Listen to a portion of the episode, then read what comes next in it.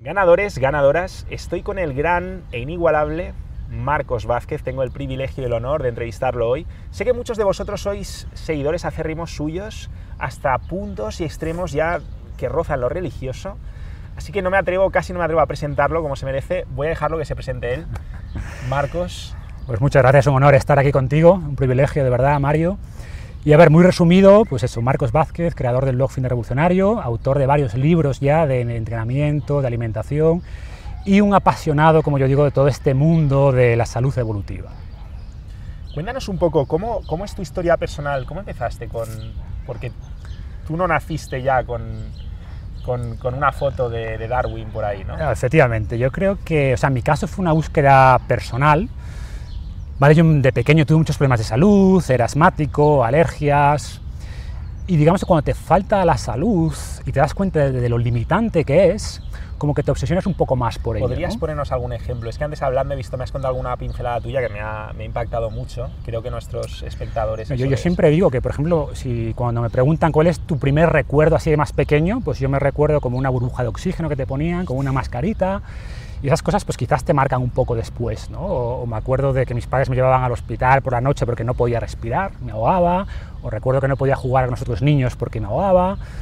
Entonces, pues esto si bien después ese problema fue reduciéndose, ¿no? después ya pasado los 10 años, 12 años, pero te, te, marca un poco, ¿no? Y te hace, como decía, cuando ves algo que te limita tanto de tan pequeño, pues te obsesiona por mejorar la salud, ¿no? y, digamos que yo siempre fui de escuchar a los médicos, de escuchar lo que, lo que dicen en los típicos programas de televisión y de seguirlo, ¿no? Y obviamente, pues la verdad que no mejoraba, eh, a los 15 años, si bien no tenía tantos problemas ya, pues seguía siendo muy delgado, ¿no? Cuando te empiezas a preocupar un poco por el cuerpo, y pues, pues de nuevo, después iba al gimnasio, pues 15 años prácticamente yendo al gimnasio religiosamente, y te das cuenta de que no tenías resultados, ¿no? de que realmente decías, bueno, pues seré yo, serán mis genes.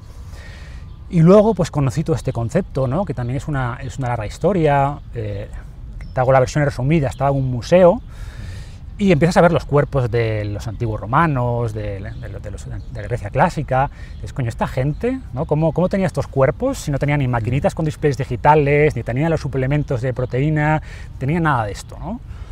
Y entonces empecé a investigar un poco y te das cuenta que si tú analizas los entrenamientos de la gente cuya vida depende de esto, y te hablo pues de los marines, las fuerzas especiales rusas, etcétera, etcétera, nadie hace maquinitas aislando el músculo, ¿no? Entrenan con su cuerpo, con algo de peso libre, y empecé a, a, obsesionarme por esto, ¿no? entrenamientos clásicos, entrenamientos de fuerzas especiales, y a partir de ahí, con mucha prueba y error, diseñé mi, mi, mi propio entrenamiento, eh, algo de pesas rusas después, y como yo digo, en seis meses, mejores resultados que en 15 años yendo religiosamente al gimnasio a hacer maquinitas y correr en la cinta, ¿no? ¿Por qué? Porque, porque te atreviste un poco a desafiar la norma, a desafiar lo estándar, a desafiar lo, lo, establecido. Y yo me pregunto, como la primera parte de la entrevista nos vamos a centrar sobre todo en lo que es la psicología del éxito, mm -hmm. me pregunto si tiene algo que ver el hecho de que has tenido una infancia distinta, si ha podido contribuir a que tengas otra perspectiva, a que desarrolles un sentido más crítico y a que de alguna forma no te aborregues. ¿Puede ser? Sin, sin duda, o sea, yo creo que al final, como dices, ¿no? creo que se fomenta una sociedad con muy poco pensamiento crítico. ¿vale? El, hecho de, cuando hablamos de salud, es una parte muy pequeña, pero esto mismo podríamos extrapolarlo a la forma en la que vivimos. O sea, la sociedad nos condiciona, ¿no? que tienes que seguir este camino, tienes que marcar todos los checks, tienes que estudiar una carrera, buscar un trabajo seguro, etcétera, etcétera. ¿no? Como que tienes ya un camino prefijado y muy poca gente se para a pensar si eso es lo que realmente quiere hacer con su vida. Que hablando de salud, porque, mira, a mí me viene a la mente muchos triunfadores, entre comillas, tú mismo dices que tenías un, nivel alto de éxito ¿no? en, otro trabajo antes de meterte en todo esto. Y yo rápidamente cuando veo a uno de estos eh, triunfadores, ¿no? entre comillas, que, les, los ves pues con esa eh, tripa ¿no? de a lo mejor pues de grasa visceral, de, hígado graso y estas cosas, ¿no? y los ves con una, con una salud que, que a lo mejor ellos no la aprecian pero que está deteriorada, ya automáticamente siempre me produce una especie de, no sé si realmente me quiero parecer tanto a esta persona. ¿Tú crees que es posible hablar de éxito sin hablar de plenitud física? O sea, creo que es imposible. O sea, como tú bien dices, ¿no? estamos condicionados por una visión de éxito que hay que empezar cuestionando. Entonces yo siempre tuve claro que no quería ser el vicepresidente de ventas y ser el gordo con el BMW descapotable, ¿sabes? Ese, no era el futuro que yo quería. Y sabía que era el futuro que si seguía por donde iba, pues, pues iba a llegar ahí, ¿no? Y como tú dices, tenía, era socio de una, de una empresa de consultoría y me iba muy bien, podríamos decir que había llegado a la cima de la escalera, pero es cuando te das cuenta de que la escalera está apoyada contra la pared equivocada, ¿no? y, y, entonces dices, no, es que tengo que cambiar la pared, ¿no? Tengo que cambiar hacia dónde, hacia dónde estoy yendo. de alguna forma has renunciado en un principio a, dosis grandes de éxito parcial por perseguir lo que llamo éxito integral. Lo que ya demuestra por tu parte también el concepto que llamo inteligencia integral, que tiene que ver con no solamente ser inteligente en algo, yo creo que hay gente muy inteligente en un área, pero cuando esa inteligencia no es capaz de utilizarla en tu propio beneficio y de las personas que te rodean y en mejorar el entorno, eh, yo creo que ahí se produce un déficit de inteligencia integral. Totalmente. Y, es un tema ¿no? que me hace gracia como las personas que, de verdad os dedicáis al fitness, al fitness auténtico, no al fitness superficial, sino al fitness eh, de toda la salud, ¿cómo tenéis ya un poco, en tu caso, lo tienes muy desarrollado, ese, esa intuición de inteligencia integral? O sea, yo creo que como, como hablábamos, ¿no? Eh, no hay nada peor que te vaya bien en algo que no te gusta. Mm. Porque tú mismo te encierras, ¿no? Y cuanto más subes, más difícil es renunciar a algo. Y cuanto más te acostumbras a cierto nivel de ingresos, de estilo de vida, más difícil es dar marcha atrás. Entonces hay que plantearse, o sea, el camino por, por donde voy, a dónde me va a llevar. Y si no te gusta el destino, cuanto antes cambies, mejor. Es lo, de la rana, la famosa. Exacto. El experimento de la rana. Te va aumentando cada un grado la temperatura cada vez y no te das cuenta, ¿no? Y cuando te quieres dar cuenta es demasiado tarde, ya, ya te ha servido. Entonces creo que es muy importante. Entonces, ¿cómo definirías el éxito si tuvieses que definirlo en...? A ver, para mí, yo hablaría de tres conceptos principales, ¿no? Y para mí es, primero, el impacto. O sea, ¿qué impacto quiero tener en el mundo? ¿Vale? Dicho de otra manera, ¿cómo estoy haciendo que el mundo sea mejor? cómo estoy ayudando a la gente. ¿vale? Esto para mí es clave. Segundo, libertad. Y esto tiene mucho que ver... O dirías, por ejemplo, que el, que el éxito, entre comillas, que conseguir metas a costa de el perjuicio ajeno es para mediocres? Totalmente, pero diría más allá, no es solo perjuicio ajeno, es decir, tienes que hacer algo que te haga sentir vivo y que ayude a los demás. O sea, aunque no los, obviamente si los perjudica todavía peor, yo, no, podría trabajar, no sé, para una tabacalera, ¿no? O para la Coca-Cola, o sea, para mí es algo que, atenta contra mis principios. Ojo, no tengo nada contra los que trabajan y lo entiendo, pero quiero decir que para mí tiene que estar, cada vez es más importante que esté alineado lo que hago, cómo me gano la vida con mis valores. hay mucha gente que lo separa, no, yo me gano la vida así, ¿vale? Y salgo y soy otra persona. Y creo que esta dicotomía de lo que hago para ganar mi dinero y lo que hago, no sé, por, por ocio, si no están alineados, te genera un problema interno. Una disonancia, cognitiva. importante. Entonces creo que ese, punto es importante. O sea, primero impacto, segundo libertad, como te decía, que para mí en el fondo es ser dueño de tu tiempo, que es un problema que tenemos hoy en la sociedad, ¿no? no somos dueños de nuestro tiempo. Elegir en qué trabajas, qué proyectos haces, con quién los haces, cuándo los haces, Poder vivir donde quieras, poder tomarte las vacaciones cuando quieras, o tomarte dos semanas de vacaciones al año y encima con llamadas y videoconferencias es un crimen, ¿vale? Eso no, es normal. Y el último punto que yo diría, que es un poco más personal, quizás es, esa aventura, ¿no? En el fondo, libertad, ¿para qué? ¿Vale? Porque para mucha gente el concepto de libertad es irse a un resort en el Caribe a tomar margaritas, ¿no? Y eso está bien de vez en cuando, eso no te va a hacer. Aburrido. Es aburrido, no te va a hacer feliz, ¿no? Entonces tienes que hacer cosas que te hagan sentir vivo. Si vas a tocar un punto, perdona que, te, que haga un inciso porque me interesa mucho. Yo estoy haciendo una cruzada defendiendo hasta qué punto el esfuerzo es mucho más divertido que el no esforzarte. Y no solo, no solo porque al final en tu vida te acaban pasando cosas interesantes, o sea, tu vida ahora mismo es mucho más interesante de lo que sería si no te hubieses esforzado recorriendo el camino que has recorrido. Esta entrevista ahora mismo es producto, los dos estamos aquí porque los dos hemos recorrido un camino y es producto del esfuerzo, si no ni siquiera nos habríamos conocido. Y como esto, pues lo puedes extrapolar a tu mujer, a un montón de cosas, ¿no? Pero ya no solo por eso, o sea, sino incluso lo que es el, la satisfacción de estar creando algo que no existía antes en el universo, de estar formando con tu esfuerzo una especie de obra de arte en cada instante que está modificando. Eso es muy importante. O sea, digamos que tenemos una sociedad de consumidores pasivos y debemos crear una sociedad de productores, Productores. de creadores, ¿vale? Y eso es fundamental. Es decir, para mucha gente el objetivo de la vida es el ocio. Consumir, no, producir. consumir, exactamente. Entonces tenemos que cambiar eso. Tenemos que cambiar Que eso. además es un concepto bastante moderno, ¿no? Nos han dicho, como muchas cosas de las que hablaremos luego en la segunda parte de la entrevista, toda esa pasividad consumista de no, tú quédate, nosotros te damos la píldora, no quédate, consume el programa, eso es lo realmente divertido, cuando tradicionalmente siempre el- la aventura, el héroe ha estado ligado a la persona que hace cosas, ¿no? A la Claro. acción. O, sea, Yo muchas veces digo, como tú dices, ¿no? Haces el ejemplo del héroe. O el artista, el creador. Sí, pero yo el, el ejemplo ha me molado, gusta porque tú cuando ves una película, tú dices, imagínate que tu vida es una película o un libro. ¿Es un libro que te gustaría leer? ¿Vale? Y si no te gustaría leer, o sea, tú quieres leer un libro de alguien que se levanta cada mañana a las 6 de la mañana, va a trabajar, vuelve a la casa a las 9, cada día, eso es, eso es una vida interesante. Entonces muchas veces a la hora de tomar decisiones, creo que tenemos que también tener en cuenta qué guion estamos escribiendo con nuestra vida. ¿no? Y si no es un guion que te guste, cámbialo.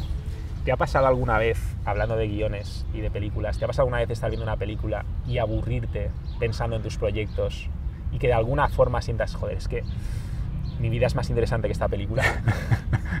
y a lo mejor seguir viéndola por obligación porque estás con un compromiso o directamente dejar de verla. No sé si tenga así, pero es cierto que uno de los problemas, porque todo tiene problemas, nada es perfecto, ¿no? Uno de los problemas de, de que te guste mucho lo que haces Cuesta es que, desconectar. Exactamente, te cuesta desconectar. Solo lo oí en algún, en algún podcast tuyo y me sentí muy... A mí, a mí esto me pasa, es decir, a mí me cuesta no hacer nada y es bueno no hacer nada de vez en cuando. Por eso intento también como meditar y acostumbrar a la mente a no hacer nada, a no pensar en nada. Por el ¿no? cortisol. Claro, y porque le estás dando vueltas y las cosas que, que haces, eh, o sea, digamos que yo antes, eh, con mi trabajo normal, también muchas veces pensaba en estas cosas, pero con preocupación, me levantaba con preocupación. Ahora me levanto, Con me levanto con ilusión. Pero incluso de la ilusión hay que desconectar. Exactamente, Te este, este- este- este es el punto. Yo he eh, pasado noches pensando cómo enfoco este capítulo del libro, cómo tal, y eso tampoco es sano, ¿no? Entonces, esa capacidad de decir, oye, vale, me gusta mucho lo que hago, pero tengo capacidad, bueno, de no hacer nada, o de disfrutar una película, disfrutar unas vacaciones, desconectar una semana, y eso me cuesta, ¿no? si tuvieses que darnos claves para, para alcanzar el... Bueno, primero dime, ¿te consideras una persona exitosa entonces? Del 1 al 10, como de exitoso te O consideras? sea, me considero muy exitoso como, con mi definición de éxito.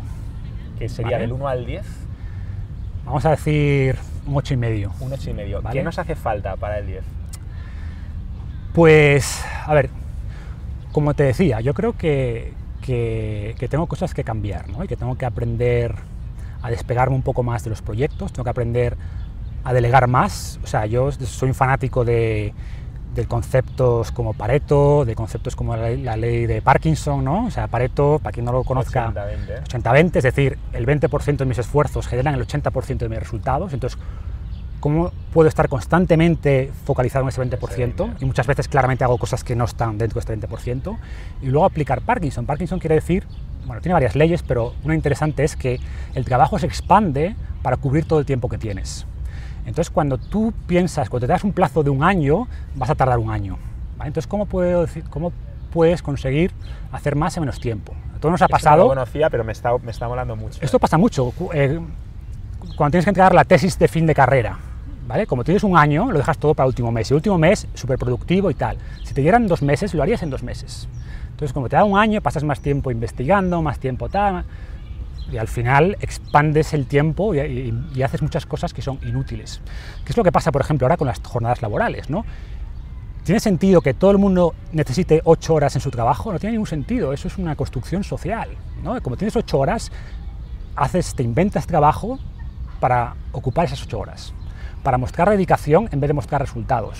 ¿no? Y mucho trabajo de oficina es pasar papeles Sí, de un sitio a otro. estar ocupado con ser productivo. Exactamente. ¿vale? Entonces, si te dicen no, o sea, a mí, por ejemplo, me pregunto muchas veces, bueno, si solo pudiera trabajar dos horas al día, en esas dos horas, ¿qué es lo que debería lograr? ¿Vale? Y eso automáticamente te dice, bueno, pues es, esto es lo más importante, todo lo demás tengo que ver cómo puedo ser capaz de no hacerlo, que a veces hay cosas que no tienen sentido hacer, o delegarlo, ¿no? Entonces creo que aquí eh, conseguir hacer más cosas con menos estrés es todavía una, una actividad pendiente que tengo, ¿vale? Para decir, oye, 10, ¿no? Eh, pero eres muy consciente, ¿no? Entonces tu Sí, sí, mejora, sí, de sí. dónde tienes que poner el pico y la pala. Totalmente, o sea, yo soy lo que llaman personalidad tipo A, ¿no? Eh, quiere decir que te cuesta desconectar, te cuesta no hacer nada, Eh, todavía tengo un poco pues esta, aunque intento, no me gustan los checklists, ¿no? pero, pero al final es un poco de tener todo lo que tengo, los to-dos, ¿no? todo lo que tengo que estar haciendo. Y de nuevo, muchas veces tengo que mirar esa lista de to-dos y decir, bueno, realmente no tengo que hacer todo esto. ¿vale? Cosas que puedo directamente no, hacer o delegar. Entonces, aquí sin duda hay... Jerarquizarla, jerarquizarla mucho y constantemente, ¿no? Constantemente estarte preguntando, ¿esto debería estar realmente en el top? ¿Esto es lo mejor que puedo hacer en este momento? Es la actividad de mayor impacto, en el fondo. Es como una brújula. yo lo llamo tu brújula. la pregunta que te hace constantemente estar donde tienes que estar y cuanto más alineado estés con, con esa actividad, pues más, más productivo vas a ser y eso es algo que se va a notar, se va a notar mucho en, en los resultados a largo plazo. Hablando de resultados, ¿cómo, ¿qué haces tú para que no te afecte el, muchas veces hacemos cosas, pero yo hablo mucho de lo que, de lo que está dentro del área de influencia y de lo que se va saliendo un poco de nuestra área de influencia. ¿Qué haces tú para centrarte sobre todo en lo que depende de ti e invertir menos emocionalmente menos tiempo, menos esfuerzo en lo que no depende de ti y para conocer la diferencia. Exacto, eso, eso, es algo muy importante. A mí me gusta mucho la filosofía estoica. Soy un seguidor de pues, los clásicos, ¿no? de Séneca, Marco Aurelio. Eso es de Séneca, ¿no? Lo de conocer la diferencia. Exactamente. ¿no? De, o de Francisco de Asís es lo, decía lo de dame la fuerza para cambiar lo que puedo cambiar ¿vale? La... Pero era antes, pero era de algo bueno, sí, antes se, lo copió, se lo copió, porque este concepto de separar lo que, diferenciar lo que puedes... Marco Aurelio, bueno, da igual. Da igual. Pero en el fondo es dame la sabiduría, o sea, dame la, la fuerza para cambiar lo que puedo, cambiar, ¿vale? La, bueno, la paciencia, la paciencia que das para aceptar lo que no puedo cambiar y la sabiduría para saber la diferencia, ¿no? Y en el fondo es un concepto estoico claro, es decir, oye, tú céntrate en lo que puedes realmente cambiar. O sea, te definirías como un poco estoico. Me definiría como, a ver, me definiría como estoico, o sea, me gusta la filosofía estoica. Te, resuena, te, me resuena. Y, si ves muchas terapias modernas, están basadas en el estoicismo, ¿no?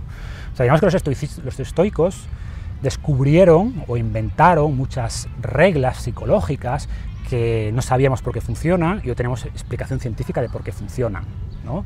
Desde la visualización pesimista, en fin, hay, hay muchas cosas.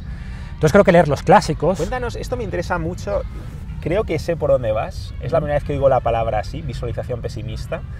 Pero creo que estoy intuyendo que vas a ir por el reconciliarte con el peor resultado posible para poder mejorarlo a partir de ahí sin implicarte emocionalmente y liberarte de ansiedad. ¿Puede tener algo que ver con eso o no? Tiene que ver. A ver, ¿cómo lo definiría yo? En el fondo es, los humanos tenemos tendencia a centrarnos en lo que nos falta. ¿no? Eso nos genera mucha ansiedad. Y por un lado eso es bueno porque te empuja a mejorar pero también te genera más estrés del necesario, sobre todo cuando son cosas que no puedes cambiar, que es lo que estamos hablando. Entonces, el punto, la visualización negativa en el fondo es pensar, eh, por ejemplo, piensa que te falta una pierna, ¿no? Cuando alguien te dice, no, es que no estoy contento porque tengo aquí un poquito de grasa, con no sé qué, mira, piensa que te falta una pierna. Coño, es verdad. ¿Sabes? Qué contento estoy de que tengo las piernas. Es como cambiar un poco la visualización y te hace, te hace agradecer más lo que tienes Ojo, que no quiere decir de nuevo que te conformes. O sea, en el fondo los estoicos no, al contrario que, los cínicos, o sea, al final ya como filosofía estaban los hedonistas, ¿no? Que es, oye, yo lo quiero todo. Eh, la vida, el objetivo de la vida es el placer sensorial, ¿no? Luego estaban los, ascéticos o, los cínicos que renunciaban a todo el placer y a todas las riquezas. Diógenes, ¿no? El que iba en, Diógenes. Vivía en un barril. Exactamente. Y luego estaban los estoicos, que es, oye, tú haz un bien social, al final somos animales sociales, haz un bien social y si de, eso obtienes riqueza y obtienes fama, disfrútalo, pero no seas esclavo. O sea, por ejemplo, Séneca era uno de los primeros banqueros de inversión, el, equivalente. Era un hombre muy rico, era bueno, asesor del emperador. Luego, sin embargo, lo desterraron. Y él decía, bueno, vale, antes tenía mucha fama, mucha fortuna, ahora me han desterrado, no me afecta, ¿vale? Porque mi felicidad interna no depende de factores externos, ¿vale? Pero si tengo riqueza la disfruto, pero si no la tengo, pues no pasa nada. ¿no? Entonces, bueno, esta, este, este concepto, o sea, yo creo a todo el mundo recomiendo pues esto, ¿no? que lean los estoicos. Mm. Así como hablamos muchas veces que hay que volver al pasado a la hora de entrenarnos, de comer, también hay que volver a la filosofía clásica y no tan metafísica, ¿no? porque muchas veces la filosofía que estudias en, en, la universidad o, en el instituto, en mi caso, es una filosofía que ayuda poco, o sea, que no te enseña... no, es, vital, no está... Claro, o sea, en el fondo un filósofo antes era alguien que te ayudaba a vivir, o sea, que te enseñaba a vivir, a cómo llevar una buena vida. ¿no? La filosofía actual es del sentido, de si todo es una ilusión, cosas metafísicas que está bien, pero que no dejan de ser un ejercicio intelectual. Sí, ¿no? Y la filosofía real es práctica. Parménides, ¿no? A lo mejor fue el primer metafísico con el ser y el no ser y Claro. tal, pero dices, bueno, vale, bien, pero ahora qué hago. ¿Esto en qué me ayuda? ¿no? Sí. Luego ya, pues si vas a Hegel, ya, pues ahí ya tienes la máxima expresión, ¿no? Bueno, volviendo, volviendo al tema, nosotros no, nosotros somos muy, muy pragmáticos. Entonces, el- me has dicho, para ti, o sea, si, si tuvieras que resumir en un, en un concepto que más puede cambiar la vida, Ujú. ¿cuál sería? O sea, que, que tú crees que en tu caso más, más te ha cambiado la vida o que más puede cambiar la vida a la persona que nos esté viendo, ¿cuál sería? A ver, yo lo que recomiendo a todo el mundo es que intente siempre estar haciendo cosas importantes, cosas que generan impacto y cosas que te den miedo. ¿vale? Lo del impacto, ahora lo, lo- lo explico, lo del impacto es lo que decíamos Estar antes. en el clavo, Tienes que, tienes es que ayudar, claro, tienes que ayudar a la gente, para mí eso es muy importante. Pero además, si tú en tu forma más trabajo, efectiva posible. Si tú no tienes miedo, si lo que estás haciendo no te da miedo, es que no estás aprendiendo. Y parte del éxito es aprender constantemente. Si te sientes muy cómodo en lo que estás haciendo, algo falla. No quiere decir que tu zona de confort no te está moviendo. Si tú tienes miedo a hacer algo, pues quiere decir que es algo que desafía tu nivel actual, te genera un estrés y por tanto te va a obligar a mejorar. Es como si levantas pesas. Si tú al levantar pesas no sufres, mm, no vas a mejorar. ¿Vale? Sin embargo, si tú le- levantas pesas y te cuesta un huevo, entonces estás mejorando. Pues en la vida lo mismo, ¿no? Si tú las cosas que haces te sientes muy cómodo y no tienes miedo de hacer esto, mm, pues algo, que algo falla. haber- ¿no? Yo a mí este tema me, me interesa muchísimo, justo lo que mencionas, ¿no? El salir siempre de tu zona de confort. Exacto. Lo que pasa que yo también por experiencia, me gustaría saber qué opinas, yo por experiencia he llegado a la conclusión de que existen dos zonas. Está tu zona de confort y luego si te sales mucho, hay otra zona que es la zona de cortisol, la zona, la zona de la ansiedad, del estrés. ¿no? Entonces, esto me llevó, no sé cómo me, me llevó a, a conocer a Mihaly Csikszentmihalyi. Flow. Chimestihai. La zona de flujo. Mihaly Csikszentmihalyi o algo así. Un ruso. Se escribe Csikszentmihalyi, algo de esto. Eh, y él a- hablar de la zona de flujo, ¿no? Entonces, el, yo últimamente estoy muy, muy obsesionado con, con cómo podemos encontrar esa zona, ¿no? Cómo podemos encontrar esa zona en la que efectivamente estás haciendo un esfuerzo, Ujú. Pero eso supone un reto para ti, pero supone un reto que al mismo tiempo es realista, que no llega a ser un reto que tu mente subconsciente procesa como imposible, porque cuando tu mente subconsciente lo ve como demasiado descabellado es cuando empieza a activar todos esos mecanismos que no controlamos, que aunque tú conscientemente sepas que sí, si ella siente que no, eh, va a empezar a, cambiar tu estado hormonal de una forma poco, poco potenciadora, ¿no? Porque como tú seguramente en la segunda parte de la entrevista recalcarás mucho, el cortisol no solamente es, es poco sano y ya está, es que además mata neuronas. O sea, es que nos hace más Sí, sí, tontos, claro. nos hace más tontos en el O sea, momento. y cortisol en- constante, un pico de cortisol Claro, tiene su uso. claro, el de león está claro, el de te Exactamente. subes ¿no? al árbol. Ese es el tal. objetivo. Pero respondiendo, a ver, porque no se malinterprete, ¿no? Y vuelvo a la analogía de las pesas. Evidentemente, si tú has levantado hoy 100 kilos, mañana no puedes levantar 150, tienes que Ah. levantar 102. ¿no? Es como efectivamente saber separar la zona de confort de la zona de seguridad y estar siempre fuera de tu zona de confort, pero dentro de tu zona de seguridad. ¿Hay algún truco que tú uses para, para guiarte por, por esa zona? Yo creo que es como, te, es, es como te sientes. Es decir, efectivamente, si estás, O sea, si estás cómodo cuerpo. haciendo lo que haces, por definición estás en tu zona de confort. No está bien. Pero si estás estresado y te levantas a las 3 de la mañana con taqui- taquicardia, te, te, te ha salido, ¿no? Entonces, Buenísimo, pues es- te es decía si hay que encontrar, ¿no? mantener. Es que esto a mí, yo- a mí me ha resonado mucho lo que has dicho, de que incluso un exceso de ilusión Ujú. puede ser poco sano y puede ser poco potenciador. Hay que también calibrar eso, me ha resonado mucho. Que además, justamente hoy leyendo tu libro El Plan Revolucionario, uno de tus cuatro libros, citas a Nietzsche Ujú. precisamente diciendo: hay más sabiduría en tu cuerpo Que en toda que la en la, que en la mejor filosofía del mundo, o algo así. Ujú. Eh, ese sería entonces tu, tu receta, digamos, práctica, ¿no? De- para, para saber si te Exacto, o sea, y que tiene, ahora que hablas de... ver de- tus propias sensaciones. Es que Claro, yo justamente con claro. las habilidades sociales enseño algo muy parecido a mis alumnos. Cuando hablamos de creencias, la gente tiende a pensar, ah, vale, es que tengo esta creencia negativa, pues voy a cambiarla. Intenta cambiar su creencia conscientemente. No nos damos cuenta de que las creencias que tenemos a nivel consciente no son las mismas que tenemos a nivel inconsciente, que son lo que yo llamo creencias sumergidas, que son creencias mucho más animales, mucho más profundas, y a estas creencias no las puedes atacar de la misma forma. Y lo primero que hay que hacer es cobrar conciencia de que las tienes. Y no se comunican contigo directamente, se comunican contigo precisamente a través de las respuestas emocionales automáticas que generamos. Por eso me, me ha resonado mucho, me ha resonado mucho lo que has dicho y lo quería enlazar preguntándote que, que cuál sería tu sistema, o sea, tú me imagino que has cambiado creencias sumergidas a lo largo de tu vida. Eh, si quieres me pones algún ejemplo, intenta pensar en algún ejemplo de alguna creencia sumergida, ¿eh? no una creencia consciente que ya has cambiado, y cuál es el sistema o, en general qué es lo que tú crees que es más eficaz para cambiar esas creencias sumergidas de una forma sostenible y duradera. Y sé que la ah, pregunta tiene tela, pero es que... A ver, yo, te diría... La respuesta eh, Que pasa un poco como primer punto lo que tú dices, ser consciente. Entonces creo que tenemos que cuestionarnos todo hay que cuestionarse todo. Y después el siguiente punto es pensar en el peor escenario. ¿no? Por ejemplo, muchas veces la gente tiene miedo, o sea, el miedo es nuestro gran enemigo. ¿no? ¿Qué pasa si dejo este trabajo? Por ejemplo, ¿no? y me lanzo a hacer lo que realmente siento en mi corazón que tengo que hacer.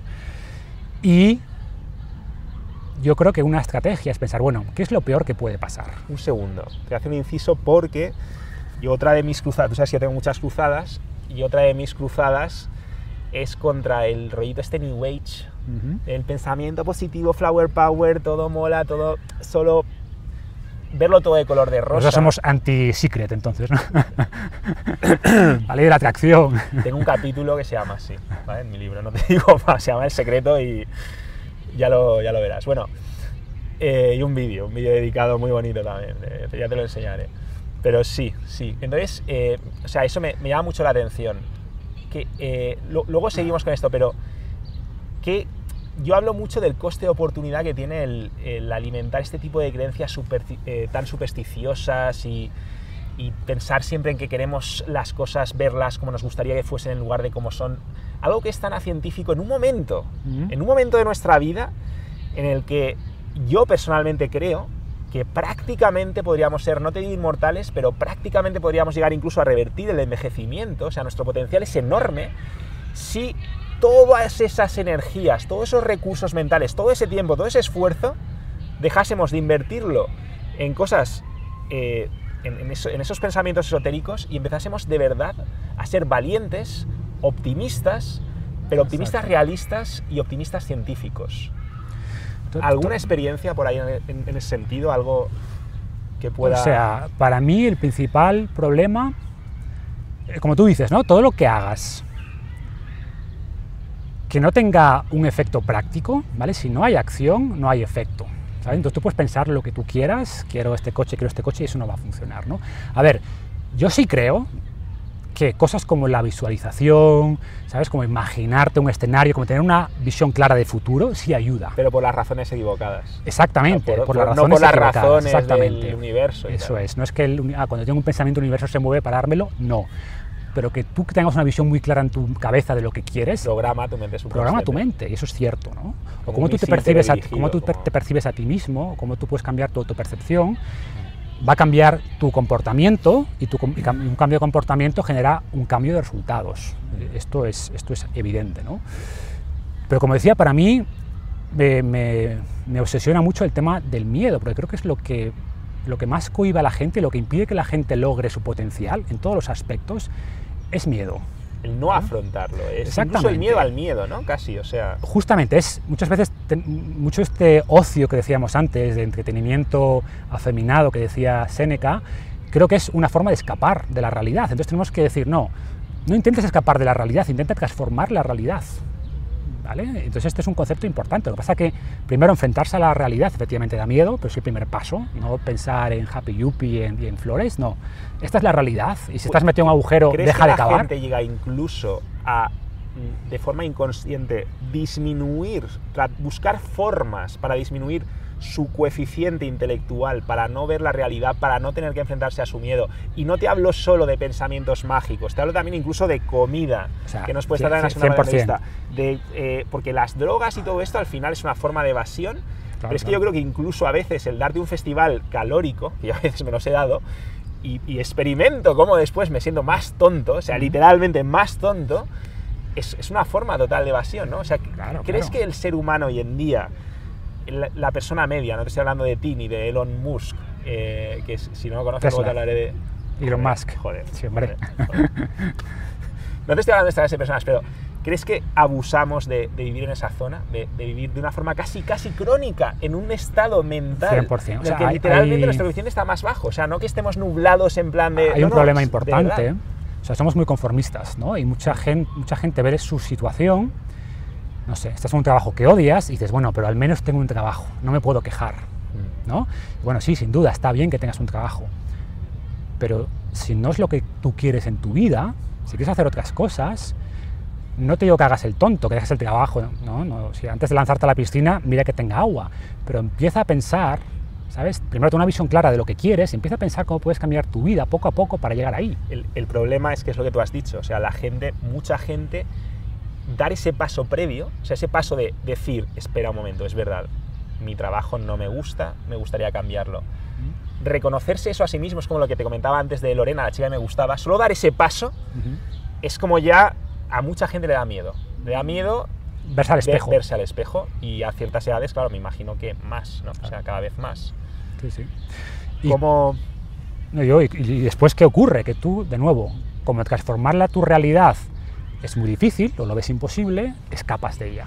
¿vale? Y de nuevo, la comida, eh, drogas, alcohol, etcétera, etcétera. ¿sabes? Y este es el, problema. Entonces mucho... Droga mental, contenidos audiovisuales. claro, entretenimiento, entretenimiento, ¿no? Y que el objetivo es eso, una vida de ocio. Es decir, trabajar lo menos posible, porque obviamente tu trabajo cuando sientes que no aporta nada, no es algo que te motive, porque el ser humano tiene, está cableado para aportar. O sea, tú no crees que el ser humano sea vago. Es que ese es un tema que también me interesa mucho. Una cosa es que estemos programados para ahorrar calorías. A mí me gusta mucho hablar de la ley de la inercia. O sea, yo creo que somos vagos hasta que empezamos a mover el culo. Porque cuando empiezas a mover el culo, esto seguro que te gusta mucho, es porque seguramente ya estás cazando un mamut y entonces el cuerpo te recompensa con sensaciones gratificantes y con hormonas que, te vienen bien para seguir haciendo lo que estás haciendo. Pero claro, antes de romper esa ley de la inercia es cuando tenemos ese problema, ¿no? Tú incluso estás diciendo que el ser humano es vago sobre todo cuando no se siente productivo, cuando no siente que hay valor. tú, piensas que, el ser humano no es vago, es decir, antes, para sobrevivir, tenías que luchar, tenías que defender tu tribu, tenías que cazar. Entonces digamos que eran cosas que, que eran necesarias. Cuando esas cosas dejan de ser necesarias, ¿vale? Pues entonces te encuentras con un problema, porque no tienes desafíos, ¿vale? Entonces es cuando te entregas a la cultura del ocio. O sea, estamos programados para tener desafíos. Claro que sí. O sea, que, piense en eso la persona que nos esté escuchando, por favor, que entienda que sin desafíos no se puede este, Este es el problema, y como no tenemos desafíos, y más ahora, ¿no? Nuestro gran desafío es la crisis. O sea, si tú miras generaciones anteriores, han estado en guerras, ¿vale? La, Segunda Guerra Mundial, la Primera Guerra Mundial. O sea, eso es un desafío, ¿ok? Y yo creo que el hecho, obviamente no es bueno que haya guerras, todos lo sabemos, pero, pero sí creo que el ser humano en esos momentos, mucha gente que es veterana de guerra, mira esos momentos como cuando cuanto más vivos se han sentido, las relaciones más fuertes que han generado han sido esos momentos, porque esos momentos de desafío son los que te cambian como persona, ¿sabes? Entonces cuando tú vives en una sociedad donde el principal desafío es el trabajo del día a día y pagar la hipoteca, son desafíos que no son los que hemos experimentado evolutivamente cientos de miles de años, experimentábamos otros, los de la guerra, los de luchar, los de pelear, los de cazar. Cuando eliminas todo eso, ¿sabes? Y te quedas con una sociedad que lo que quieres es que consumas, pues, pues sin duda te genera un vacío interno, ¿no? De hecho, y esto, y esto es así, las tasas de suicidio son mucho menores cuando hay guerras. Cuando hay guerra, se, activan tus mecanismos de supervivencia y no piensas en suicidarte, piensas en sobrevivir y te sientes vivo. ¿no? Cuando todo es comodidad y, ocio de nuevo, pues esa parte eh, esencial para la vida está durmiente. Entonces dices, oye, sin querer ir a la guerra, porque nadie quiere ir a la guerra, ¿no? Eh, ¿Cómo puedo marcarme desafíos que de alguna manera mantengan activa esta parte genética que está en todos nosotros. ¿no? Volviendo un poco a lo del, lo del miedo de antes, porque te he interrumpido y, y estábamos, o sea, tu, tu receta, digamos, para, para mantenerte en, en esa zona, digamos, el, afrontar el miedo, porque te he interrumpido cuando me has dicho lo del, lo del ver el peor resultado posible, entonces ya me he emocionado, pero ahí estabas eh, dándonos tu, tu receta personal para mantenerte en la zona de crecimiento sin llegar a la zona de ansiedad y sin estar en la zona cómoda, la zona de confort. Y que tiene mucho que ver con el concepto este de flow, ¿no? El flow es algo que... Flujo, sí. de- del flujo, es algo que tenga un nivel de dificultad adecuado, es decir, que ni te resulte fácil, que es lo que yo me refería con cómodo, que no te resulte cómodo, pero obviamente que tampoco te resulte imposible, ¿no? volviendo al ejemplo de las pesas. Que tú lo sabes por tus propias Y lo reacciones. sabes un poco por tus reacciones, Si te aburres, es que estás en la zona de confort. Si te estresas, es que probablemente Has estás, pasado. te has pasado. Claro. Entonces encontrar ese, ese punto es importante, ¿no? Y es buscar ese punto en cuanto a sensaciones. Ya en sé lo que te cuanto- quería decir, perdona. Sí. Tus creencias sumergidas. Que cómo, cómo me has dicho, ahí es donde he interrumpido. Estabas hablando de, de creencias Ah, sumergidas. pues hablamos un poco de, cómo las has vale, sí, retomando, ¿no? Yo, Sí, yo digo, me un decías, paso era el miedo, ¿cómo, cómo cambiar, era- exacto, cómo cambiarlas? Pues es, y lo hemos hablado ahora, afrontarlas en primer lugar, y después es, bueno, es el miedo al cambio, ¿no? Entonces, cuando tú te enfrentas a un cambio, es cuál es el peor escenario posible. Es decir, oye, si yo dejo este trabajo, ¿cuál es el peor escenario? Bueno, pues que voy a estar seis meses, tengo estos ahorros, que en seis meses no consiga lo que quiero y que vuelva a trabajar. ¿Sabes? Entonces, eso es un escenario realista. Mucha gente lo que piensa es no dejo de trabajar y luego mi mujer me va a dejar y luego no pago la hipoteca, el banco me echa y se imaginan en la calle comiendo bolsas de basura, ¿no? Entonces, hay que, de alguna manera, ver el peor escenario, ver si ese escenario es realista, y ese escenario no es realista en la mayoría de los casos, ¿no? En la mayoría de los casos es lo que te decía antes, oye, que te, te das seis meses de una excedencia, pruebas tu rollo, tal, y si no, pues te regresas. Peor escenario, pues mira, sí, he perdido, seis meses de ahorro, ¿no? Entonces, el punto es que tendemos a maximizar, pues estamos cableados así evolutivamente de nuevo, tendemos a maximizar El peligro. el peligro y tendemos a minimizar Porque era La ventajoso. oportunidad. Esto fue Claro, ventajoso en el pasado, un ejemplo. pero ya no lo es porque Exacto, el entorno ha exacto. cambiado. Ahora hay más oportunidades que amenazas. Exacto. Un ejemplo. Tú estás en la selva, hace 20.000 años, escuches un ruido. Echas a correr, ¿sabes? O sea, tu respuesta es miedo, porque probablemente fuera nada, pero mejor no, mejor, o sea, ¿quiénes sobrevivían? Los que ante cualquier... Era rentable. Era rentable Era huir. rentable salir por patas al menor. Exactamente. Sin embargo, o sea, no responder a una amenaza era peligroso. Sin embargo, si veías ahí, no sé, un animal muerto en medio del río con un león por ahí, pues una oportunidad muy buena, pero igual no la tomabas, porque más adelante hay otra. Es decir, con que no respondas bien a un riesgo, estás muerto. Pero puedes dejar pasar muchas oportunidades y no pasa nada. ¿no? Entonces ese cableado sigue con nosotros y por tanto magnificamos el riesgo y tendemos a, minimizar o a no ver las oportunidades. Entonces hay que entender ese cableado que es fruto también de todas estas creencias sumergidas que dices y ver cómo lo podemos cambiar, ¿no? sin hacer locuras, Pero desde tú luego. crees, tú dirías que vivimos en la época con crisis, ¿eh? con crisis y con, y con todo lo que tú quieras. ¿Tú crees que vivimos en la época en la que más oportunidades? Con diferencia. ¿Tenemos? O sea, ahora, tú piensas cómo era hasta hace 20 años, o la burguesía, la burguesía que hacía, controlaba los medios de producción. Ahora los medios de producción son nuestros, aquí este despliegue de medios, tenemos aquí nuestro canal de televisión, puedes tenerte tu podcast con tu canal de radio, puedes tener un blog que no deja de ser una prensa, ¿no? Una prensa. Tenemos más conocimiento aquí a golpe de tecla que Ronald Reagan casi, Claro, con toda la, claro. con, con la CIA y con la NASA y con todo lo que Tú, tenía. tú su puedes crearte, crearte ahora una startup, o sea, crearte una empresita muy rentable con una inversión de pocos cientos de euros. O sea, esas oportunidades son tremendas. Pero necesitamos que la gente cambie de mentalidad del modelo industrial. Mm. ¿vale? La gente sigue pensando en la receta de que no terminó la carrera y una empresa que me dé trabajo. ¿no? La gente está esperando que alguien le elija, que la empresa me elija, que alguien me descubra. No, es la época de descubrirse a uno mismo, ¿no? de Sí, elegirse a uno ver el mismo. trabajo como una tarta en lugar de concebirte a ti como un tartero. Exactamente. Aunque no sea muy paleo, aunque de, de- de de harina de almendra. y de harina de almendra y harina de coco. Exacto, entonces la, la- la- la era actual es la mejor que hemos vivido jamás, o sea, con diferencia, pero de nuevo, nos centramos en lo negativo, en la crisis, en el desempleo y no nos centramos en todas las oportunidades que se están abriendo. Ojo, que fruto, parte de esto es también la educación que recibimos. O sea, que es de la nos- era industrial también. que es la era industrial. O sea, ¿qué le interesaba a un industrial, a un industrialista, como lo quieras llamar? Tener empleados obedientes y nos siguen educando para que se, ser empleados obedientes y consumidores pasivos.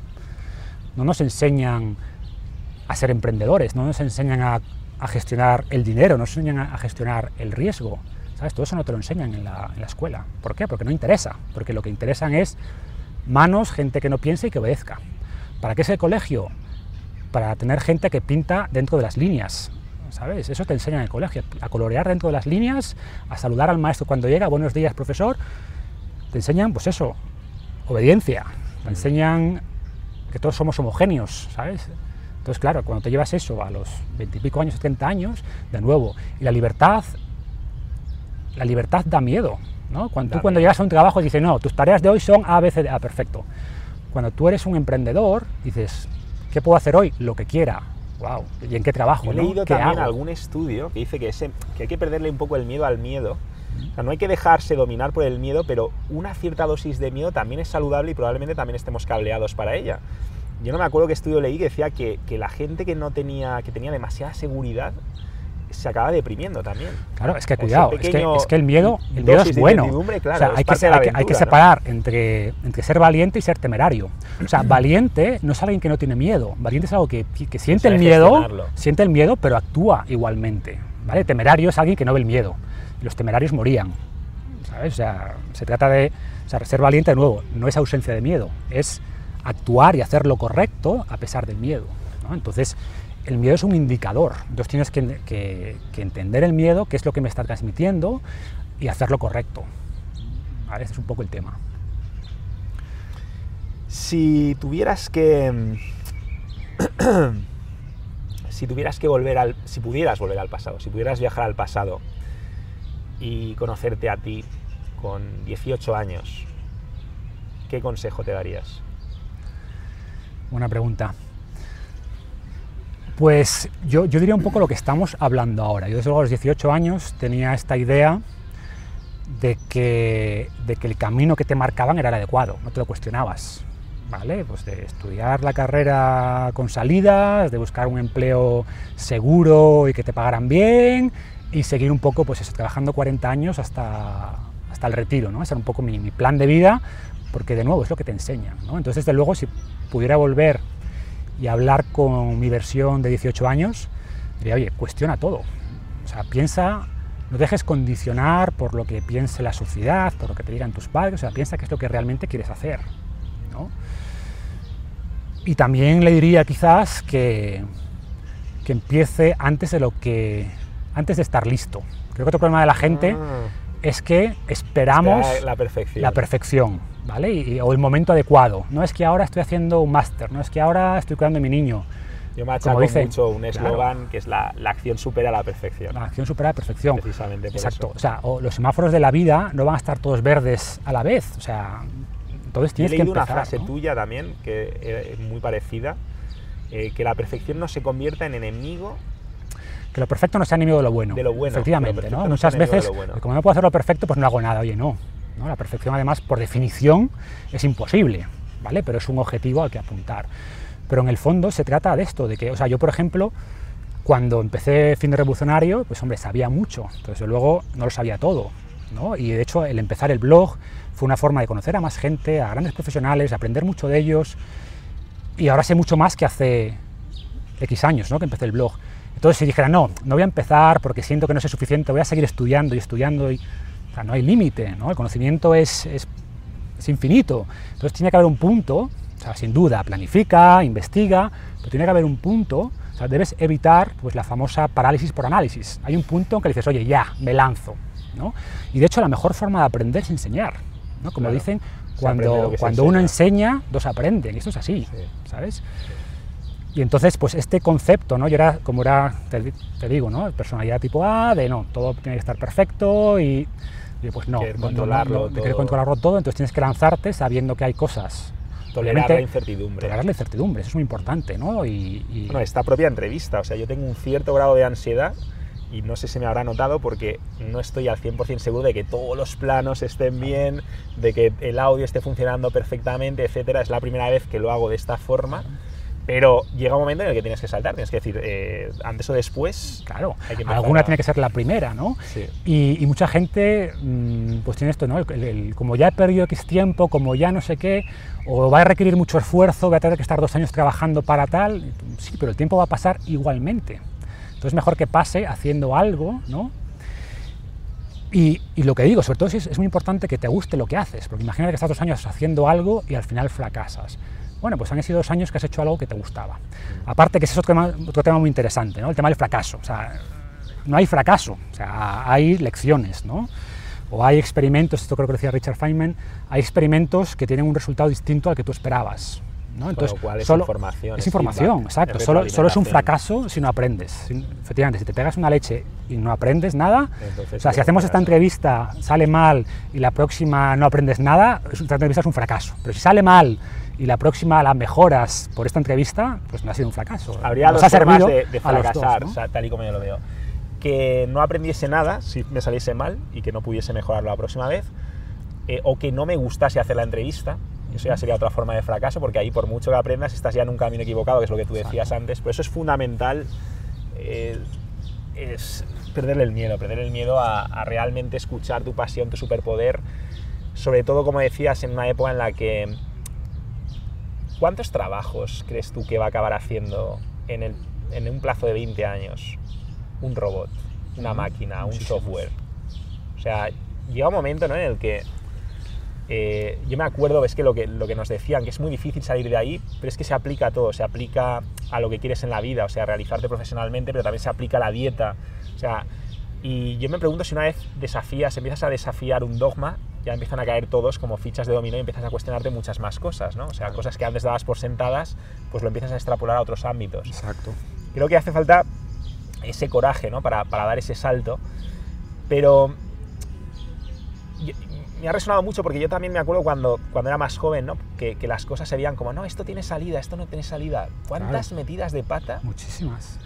¿Y, Es- y cuándo se está a tiempo de cambiar? O sea, tu propio ejemplo creo que es un buen ejemplo, ¿no? Porque tú en qué momento diste el salto de, de decir, "Ha- hago algo completamente distinto con, con fines revolucionarios? Eh, ¿Cómo lo viviste? A ver, digamos que yo en general, a pesar de todo lo que estamos hablando ahora, soy relativamente averso al riesgo y quiero... o sea, yo no dejé el trabajo, por ejemplo, hasta que tenía claro que lo de fin revolucionario iba para adelante. Es ¿no? importante que digas eso. Claro, es claro. O sea, yo no estoy lo diciendo a la gente, no, Porque hay gente que salta... lo estará viendo. Claro, salta al vacío, no. Que puede ser lo- temeraria, Lo que, exacto, no no, seas temerario, ¿no? Eh, mira, como decía antes, que la piscina tenga agua y te lanzas, ¿no? Pero obviamente no hagas tonterías. O sea, es esta, lo que decíamos antes, no tienes que salirte de tu zona de confort, pero no salirte Es que de tu zona de realmente seguridad. yo pienso que no, tampoco hay por qué correr eh, excesivos riesgos necesariamente. O sea, tú puedes tener un, un hobby, puedes convertir algo que te apasiona en un hobby hasta que puedas vivir de tu hobby. Es que esa es la estrategia. Yo es la estrategia que recomiendo, ¿eh? O sea, si te gusta algo, porque muchas veces también ocurre que cuando tú dejas un trabajo y dices, no, es que mi hobby lo voy a convertir en otra cosa, en un negocio, deja de gustarte. Mm. Hay dos problemas. Uno, deja de gustarte y otro, dado que necesitas el dinero, empiezas a tomar decisiones equivocadas. ¿no? Porque una cosa importante cuando hablamos de éxito es que es muy fácil lograr aumentar tus ventas o tu negocio o lo que Porque sea, hablando a en general. en zonas que están fuera de tu área de influencia. Claro, Y ya empiezas a depender pues, de si ventas, de respuestas, de tal, y exacto. tus reacciones O haces, o haces cosas que no deberías estar haciendo. O tienes un poco esta tentación de intentar mejorar por fuerza bruta. Y sin duda, con fuerza bruta puedes mejorar un 10%, un 20%. Pero si quieres multiplicar por 10, tienes que hacer otro tipo de cosas. Mejorar con creatividad y Exacto. con... Entonces, si, si- si no sabes cómo vas a pagar la hipoteca a final de mes, Sí, la ansiedad es enemiga de la creatividad. exacto. Entonces, por eso es importante trabajar en algo en paralelo a tu, a tu trabajo, a tu profesión, en caso de que quieras salirte. Por estas dos cosas, validar que cuando empiezas a ganar dinero no deja de ser un hobby, te sigue gustando. Y segundo, no tienes esa presión de tener ingresos y, y de que me van a quitar la casa. ¿no? Entonces, en mi caso, un poco lo viví así. ¿no? en el sentido de, bueno, cada vez Me obviamente... un ejemplo excelente. Yo creo que, me permitió validar las dos cosas. Primero, que esto es un negocio rentable, no solo es un hobby, es un negocio rentable, me sigue gustando, ¿vale? aunque se convierta en un negocio, y pues tengo la seguridad de que si va mal, pues, pues tampoco va a pasar nada, ¿no? Tengo suficientes ingresos para, obviamente tenía mis ahorros, etcétera. O sea, con esto quiero decir que, que como dicen, ¿no? que no hay nada peor que un tonto motivado. Entonces, saben, es tonto no lo motives. O sea, no quiero que la gente entienda esto como que lo vea por ahí algún descerebrado y diga, no, pues yo de mañana presento mi carta de renuncia y me voy a lanzar a no sé qué. Pues oye, no, hay que hacer las cosas con cabeza, ¿no? Hay que hacer las cosas bien. Pero que se puede, se puede. Y cada vez hay más ejemplos. O sea, hay muchísimos ejemplos de gente que está viviendo con su negocio online o, o parte online, parte offline, como es lo que yo hago, que son felices con su vida y que les va bien. ¿no? Y hay un mito muy importante, sobre todo cuando tema- hablamos de temas de Internet, que es el- lo de los ingresos pasivos. ¿no? Yo quiero vivir en Internet porque mis ingresos pasivos no. A ver, yo no conozco a nadie en Internet que trabaje poco y gane mucho dinero. ¿vale? Sí, que hay gente que se lee un libro de Kiyosaki y ya se flipa. Exactamente, se- me leo a Kiyosaki. Bueno, a ver, a mí me gusta Kiyosaki y yo sí tengo propiedades y alquilo. O sea, a mí este concepto sí me gusta. Pero que nadie piense que no, escribo un libro y ya con esto me da royalties para toda la vida. Eso no ocurre, ¿no? O sea, primero, ni es bueno que ocurra, por lo que decíamos antes. O sea, yo quiero estar. Eso es importante, eso es Claro, importante. yo, yo quiero estar creando cosas constantemente porque me gusta. ¿Sabes? No, mi, mi objetivo, como te digo, no es retirarme al Caribe. ¿no? O sea, me gusta y voy al Caribe bastante, pero. Te retiras al Caribe que sea con un ordenador y Claro. metiéndole caña a tu super Exacto, y te vas a la playa. Cuando eres dueño de tu tiempo, también es mucho más fácil compatibilizar. O sea, mi concepto de. O sea, cuando tú puedes trabajar desde cualquier parte, ¿sabes? Y dices, pues no, yo voy a trabajar desde la playa, voy a trabajar dando la vuelta al mundo, que como. Una como- última pregunta con, eh, con este tema, porque yo sí que he notado a veces que ser eh, tu propio jefe es brutal, es maravilloso, pero también tiene sus peligros. ¿Tú cómo le haces frente a esos peligros? ¿Cómo consigues que siendo tu propio jefe seas tu mejor jefe y tu jefe más exigente? Eso es, eso es interesante, ¿no? A veces dicen que tú eres tu, pro- tu- tu peor jefe, ¿no? Em, y no tengo una respuesta clara porque, como te decía antes, no soy mi mejor jefe, ¿no? A veces me, me exploto, me autoexploto demasiado. A veces te estresas, ¿no? Otras veces te... Sí, sí, o sea, creo que ahora lo tengo más equilibrado, ¿no? Pero, pero, a ver, primero tenemos que aceptar que nada es perfecto. O sea, yo no, no intento venderle a nadie, ¿no? Cuando, porque es cierto que cuando le dices a la gente, gente que cuando te conoce, a qué te dedicas, entonces como, wow, yo de mayor quiero ser como tú, de dar la vuelta al mundo con tu blog, y dando conferencias por todas partes y tal, y tú, bueno, sí, hay una parte que es muy buena, pero hay una parte que también es negativa, ¿no? Pues, pues, pues lo, que, lo que tú dices, ¿no? Dices, oye, no sé qué es lo que quiero hacer, mm, yo no sé cuántos ingresos voy a tener cada mes, hay meses que mucho, meses que poco, eh, tienes mucha más Como incertidumbre. un cazador, como un cazador. Exactamente, un cazador no, ¿no? sabía Y- cuándo iba a cazar. él- Justo. Entonces, esto, si no lo sabes llevar bien, pues te genera ansiedad cuando estás acostumbrado Pero a que... como muy bien has dicho, el cazador no por ello deja de ser muy inteligente y no deja de planificar, Claro, de minimizar claro. el riesgo al máximo. Pero de nuevo es aprender a gestionar ese riesgo. No es, no es eliminar riesgo, sino es aprender a gestionarlo. O sea, el peor riesgo en la vida es no tomar ningún riesgo. Y eso aplica en todos los ámbitos, ¿no? A nivel de inversiones. O sea, tú sí... Y no te puedes congelar, es que no hay forma, Claro. ni tú, ni tus activos, ni nada. O sea, Claro. el mundo sigue, la competencia sigue, los demás mejoran, eh, los años pasan, nos hacemos viejos, no, no te puedes congelar. exacto. Nada en tu situación.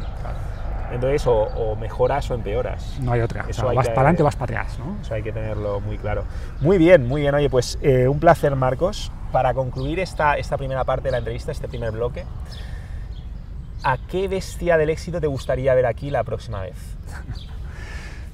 A ser posible, si la conoces mejor y si no, pues A también ver, irá bien, pero, yo pero vamos a ser realistas. sí. te diría, em, por no salirnos del- de mi mundo, ¿no? del tema del fitness y además, Te puedes salir si quieres, ¿eh? no me importa. no, pero además que mencionas lo de bestia, yo te diría entrevista a David de Power Explosive. Primero porque es un bestia físico, o sea, es campeón de España de, de press de banca, porque además es un tío que aunque es muy joven, tiene, creo que tiene también una mentalidad súper clara de hacia dónde va, creo que está ayudando a muchísima gente. A mí me choca mucho, yo no lo conozco demasiado, alguna vez eh, algún email y tal, pero me, me llama mucho, poderosamente la atención, que me transmite como mucha humildad Exacto. y me, y me- me choca mucho porque digo, a su edad, o sea, yo me habría flipado, o sea, a su edad con ese tipo de éxito, ¿no? También, porque tiene un éxito también muy explosivo, como, Exacto. como él, ¿no? Es complicado, ¿no? ¿no? No fliparse, ¿no? Y que no se te suba la cabeza. David tiene la cabeza muy bien amueblada, ¿vale? Entonces, es, por eso, creo que es un buen referente y para la gente joven, ¿no? Pues que igual conecta bien con él, también por un tema generacional. creo que tiene, no solo sabe mucho, es un crack en cuanto a entrenamiento de fuerza principalmente, ¿no? en cuanto a actividad física, sino que tú dices, es, es un grande, pero tiene la, tiene la humildad de los ganadores, ¿no? ¿no? No, es un tío que piensa que se las sabe todas. Entonces, bueno, creo que puede ser también una buena apuesta. Muy bien, muy bien. Pues, eh, para concluir esta parte, voy a hacer un regalito, creo que te lo has ganado. Oh. Psicología del éxito.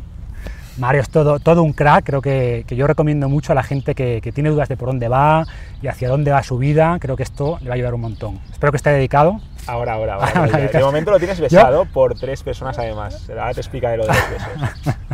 Ahora, yo, yo, lo único que le decía, oye, pásame la versión reducida, la de las 100 páginas. No, pero, pero me encanta. Muchas gracias. Con esto concluimos el primer bloque de la entrevista y si quieres seguir escuchando a este crack, a Marcos Vázquez, y aprender de verdad a desarrollar un cuerpo ganador con toda su experiencia, con sus consejos, entra en este otro canal, en Cuerpo G. Vamos a poner la segunda parte de la entrevista en Cuerpo G. Nos vemos.